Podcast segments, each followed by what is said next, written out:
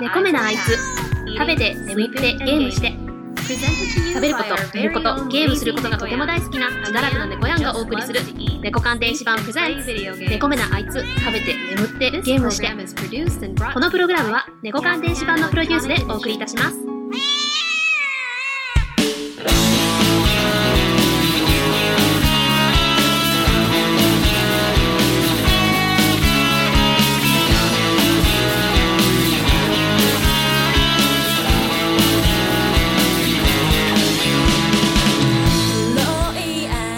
んばんは、猫やんです。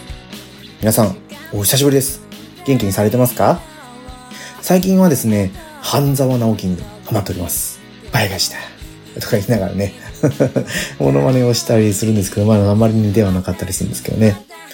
どちらかというと、大和田常務のモノマネを妻にして笑われたり、などなどしています。はい。半沢直樹なんですけど、前作、全シリーズ、第一シーズンの方は、ちゃんとは見てないんですよ。だから多分もう本当に終わりかけ、最終回だけ見て、で、あのーなんだっけ、そう、公式サイトにあるあらすじを読んで保管したとか、で、今回、第2シーズンが始まる前に、前編後編で、その第1シーズンをまとめて放送したやつがあったので、そちらを見させてもらって、なんとなくこう、半沢直樹っていうのをしたかなというところで、こう、第2シーズン入ったんですけど、面白いですよね。そう。今回は、その銀、第一シーズンで銀行にいたのが、出向になって、証券会社の方ね、部長として行ったところから始まってくるんですけど、まあね、やっぱりこう、逆転につく逆転、ピンチ、ピンチ、ピンチ、ピンチの連続みたいなね。でもそういうのをね、こう、ひっくり返していくから面白いんでしょうね。半沢直樹。だから第3話、うん、第3話だったはず。第3話は8月2日放送だったんですけど、劇場版おっさんずラブ。ラブオアデートだったかな？がね、もう配信、この放送と被ってたので、泣く泣く録画をせず、で、リアルタイムにおっさんずラブを見ながら録画をして、終わってからまたおっさんずラブを見てっていうのをやってたんで、本当にこの3話だけね、半沢直樹見逃しちゃったんですよ。で、今回、半沢直樹、大体ドラマってほら、夜やって昼、また新しく、新しくっていうか再放送するじゃないですか。その再放送がね、ダイジェスト版なんですよね。これまであった分。だから、今日、まさに今日収録日ベースで言うと、8月17日だっけ？うん、16日か。今日配信、放送があったんですけど、第5話があったんです多分、今日の昼間やったのは1話から4話までのダイジェストなんですよ。一応ね、そのダイジェストの方は録画したんですけど、第3話の内容がね、こう、どこに入ってるのかなっていうだけはちょっと心配ではあります。こうね、多分配信されなくなった背景っていうのが、TBS はパラビだったかな？動画配信サイトをやってて、こちらの方でみんなに見てほしいっていうのが多分ね、あるんでしょうね。まあ、有料コンテンツとして配信する方がね、昨今のこのテレビ業界の収入としてもね、いいと思うから、ただうちはね、Hulu も入ってるし、Amazon プライムビデオもあるので、これ以上はちょっと新しいの増やせないかなと思ってるとこなんでね、半沢直樹、再放送でもいいから将来的にこの見の、見れなかった第3話見たいなと思っております。読んだことはないんですけど、読んだことはないって言い方おかしいか。まだ読んではないんだけど、Kindle ですね。電子書籍版としては、ロスジェネ。だから、今回の第2シーズンの第4話までは書籍を持ってるんですよね。で、これからが銀翼のイカロスだったかな名前ちょっと間違ってるかもしれないんですけど、そちらの方買おうかどうか悩んでるとこあったような気がするんですけど、まあ、とりあえずちゃんとね、入稿組、ちゃんと一冊目から読んでいいかなきゃいけないなと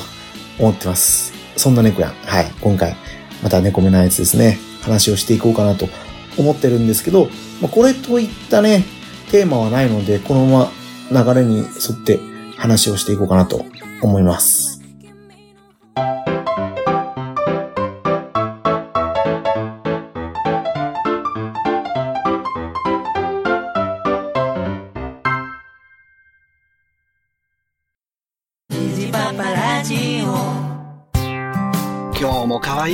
日も可愛い花たちを育てようかな。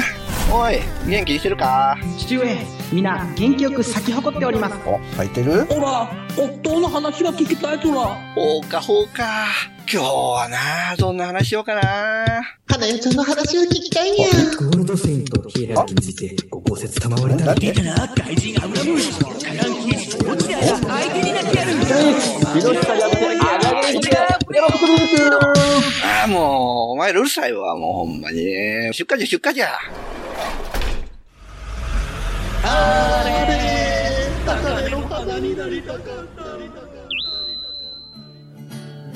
ニーパパラジオは、ジャンルを問わず、ゆるーく語るポッドキャストです。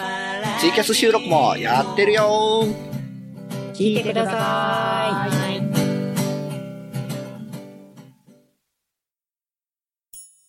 食べて眠ってゲームして。猫アン電子版プレゼンツ。猫アンの猫目なあいつ、あいつ、あいつ。続いての話なんですけど、コロナが落ち着いた、落ち着いてた時期があったじゃないですか。6月、7月の頃ですね。で、他県に行っていいよってなった時に、ちょうどね、ロングドライブをすることがあったんですよ。その時にね、あの、ACC、なんだっけな ?ACC、ACC の略、えっ、と、アダプティブクルーズコントロールですね。スバルで言うとアイサイトについている車間距離制御装置のことなんですけど、これがね、すこぶる運転、長距離運転をするのはね、最適な装置だなっていうのを実感しました。まあ、何かっていうとですね、まあ、えー、スバルで言うと、車間距離を設定して、で、あとは車速、最高時速を設定すると、もうアクセル踏まなくても、ブレーキ踏まなくても自動で運転してくれるんですよ。まあ、過信しすぎるのは良くないんで、何かあった時のためにちゃんと周りを見てね、集中しとかなきゃいけないんですけど、それでも、常時こう、アクセルの、アクセルとブレーキを踏まなくていいのはすごい身体的に楽だなと思いました。何年前、ちょうど買った2017年の最初の頃の配信の時にはですね、ついてるけど不安でーっていうのがあって話をしてたと思うんですよね。ただそれがですね、やっぱこ、約3年、3年か、3年、3年で、これ52話、だいぶ休んでるな とは思うんですけどね。まあ自分のペースで配信できたらいいなと思ってるので、猫目のやつですね。まあやめずに続けて、けてるだけで、万々歳と。いうことで、ちょっと話がそれそうになってきたんですけど、この、何でしたっけ？アダプティブ、アダプティブクルーズコントロールなんですけど、まあそういうわけでですね、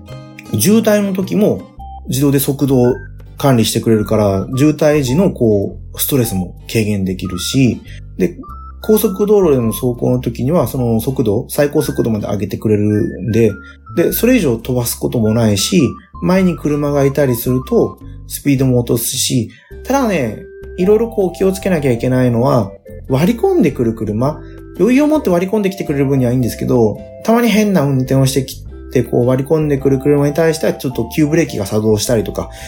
どうしてもしてしまうので、そういうところは気をつけなきゃいけないのかなと。あとは一般道。一般道はあまり推奨されてないみたいですね。カメラ。うち使っているレボーグは、運転席の左斜め上のところにカメラが2つついてて、それでこう、周囲を見回してるみたいなんですけど、横、斜め前とかはいいけど、本当に真横からの動きには弱いんですよね。人が飛び出してきたりだとか、さっきも言った急な割り込みに対しては弱いので、一般道での使用は、まあ、あんまり推奨はしていないと。で、高速道路のあの、なんだっけ、料金所のバンパーとかにも、あれだね、そういう時は、これね、作動させてても、ブレーキを踏んだりすると、一旦停止するんですよ。そのシステム自体が。休止みたいな感じですかね。で、ハンドルにして、ついているボタンをまた上にカチッて押せば、作動してくれるので、簡単。で、自分で操作して。あとはね、首都高はカーブが多すぎるので、推奨してないみたいですね。どうしても最高時速、カーブだからってスピード落としてくれるわけじゃないので、自分でやっぱそういうところは操作しなきゃいけないと。まあ、高速じゃなくて、渋滞の時はね、非常に便利。一般道でも、その、なんだろう、渋滞の時とか自分でちゃんと判断して使う分にはね、すごく便利だとは思うんですけど、推奨はされてないみたいですね、どうしてもね。うん。いやいや、あと、どうしてもそのカメラで判断をするんで、すごい雨が降ってたりだとか、霧が濃いとか、多分雪がすごい降ってる時とかには、そもそも、まあ、えー、何ですか？この、スバルで言うとアイサイトっていうシステムなんですけど、アイサイト自体が作動してないので、アダプティブクルーズコントロールは使えないという風になっています。これね、スピードだけじゃなくて、あとは、なんだろう、このレーンですね。車線のはみ出しを防止してくれるシステムがあったりだとか、前も番組内で話したかな。急ブレーキ、衝突防止、50キロ以下の場合だったら、ね、本当に回避したり、本当に最低限の被害しか起きないような感じにもしてくれるだとか、あとはね、バックの時も、こう、リミッターがついてて、なんだろうね、その、まあ、ミスを起こさないようにしてくれたりだとか あんまりね、そこら辺調べてないから詳しくは喋れないんですけど、すごくいいですね。この機能がどの車にもついてくると、やっぱね、事故は減ってくると思いますよ。あと、一般道とかで使えるようになってくると、この老人の方のね、ご高齢者の方の交通事故っていうのは格段に減ってくると思うんですよね。そこら辺どうにかなりませんかね？とは思うんですけど、まあ、日々ね、日夜こう、車のメーカーさんは技術の進歩を続けていってくれてると思いますので、ね、期待してましょうと。だからぜひ皆さん、新車を買うんだったら、このアダプティブクルーズコントロールだけじゃなくて、そういう機能がついた、スバルだったらアイサイトとか、ああと何かあるのかスカイアクティブとかもそういうシステムなのかな？まあ他社に、他社っていうかメーカーによってね、名前が違ったりするんで、そういうところを見て、あ、どこだったかな？なんかどっかは、そのアダプティブクルーズコントロールは全車種につけてるとかって、最近ニュースを見たような気もするんですけど、ちょっと忘れたんですけどね。ぜひ、おすすめしたいかなと思います。はい。なんか、話しててどこまで話したっけなと思うんです。タイブサ岬の話はしたっけな？どうだったかな？まあ、実際に配信してみて、話してなかったら次回配信分で話そうかな。うん。そういうふうに考えてます。あとはね、最近こうちょっとね、どんな内容で話そうかなって思ってて、今こう、ふと考えてる企画が一つあるんですよね。あまあ、本好きの下克上について話をしようとは思ってるんですけど、一回話し始めた時に録音し忘れちゃって、ショックを受けて、未だに再録音には望んでない状況で、で、そう、もう2回ぐらいね、車で自分の胸ポケットに入れて録音し始めたんですけど、ポッケに入れた段階で録音停止をしちゃって録音しなかったとか、もうね、ほんとね、何やってんだっていうのはね、間抜けなことをやらかしたりだとかですね。だからね、本当に収録をしなかった2ヶ月ではないんですよ。そこだけはね、皆さんに分かってもらいたいなと。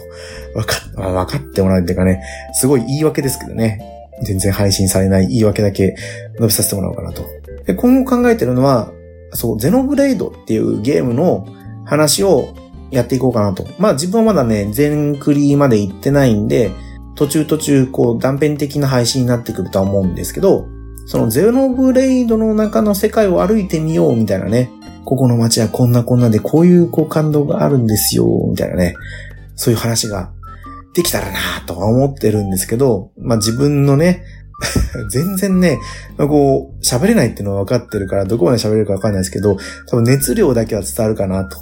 思ってるので、それだけを頼りにね、次回、えー、そう、次回になるかな。次回配信分を、まあ、とりあえず最初の街でやってみようかなと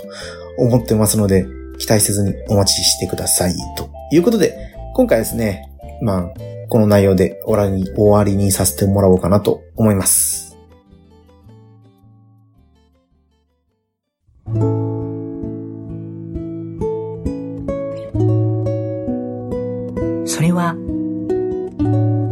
群馬県のとある町の片隅にある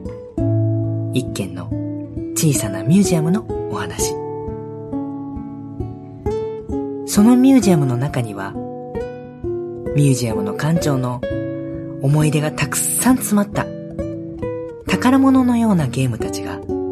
大事に展示されていると言います。決してたくさん売れたゲームたちではないけれど、ていただいたお客様にしっかり覚えていただけるように、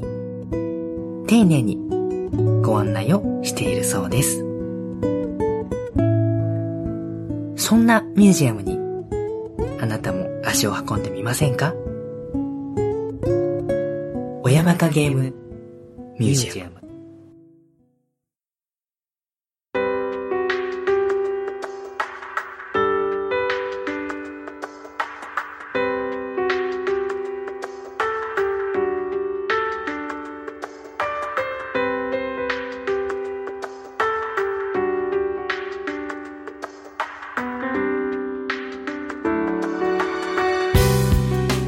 猫目のあいつではお便りお待ちしてます。ツイッターでハッシュタグ猫目のあいつでつぶやいてください。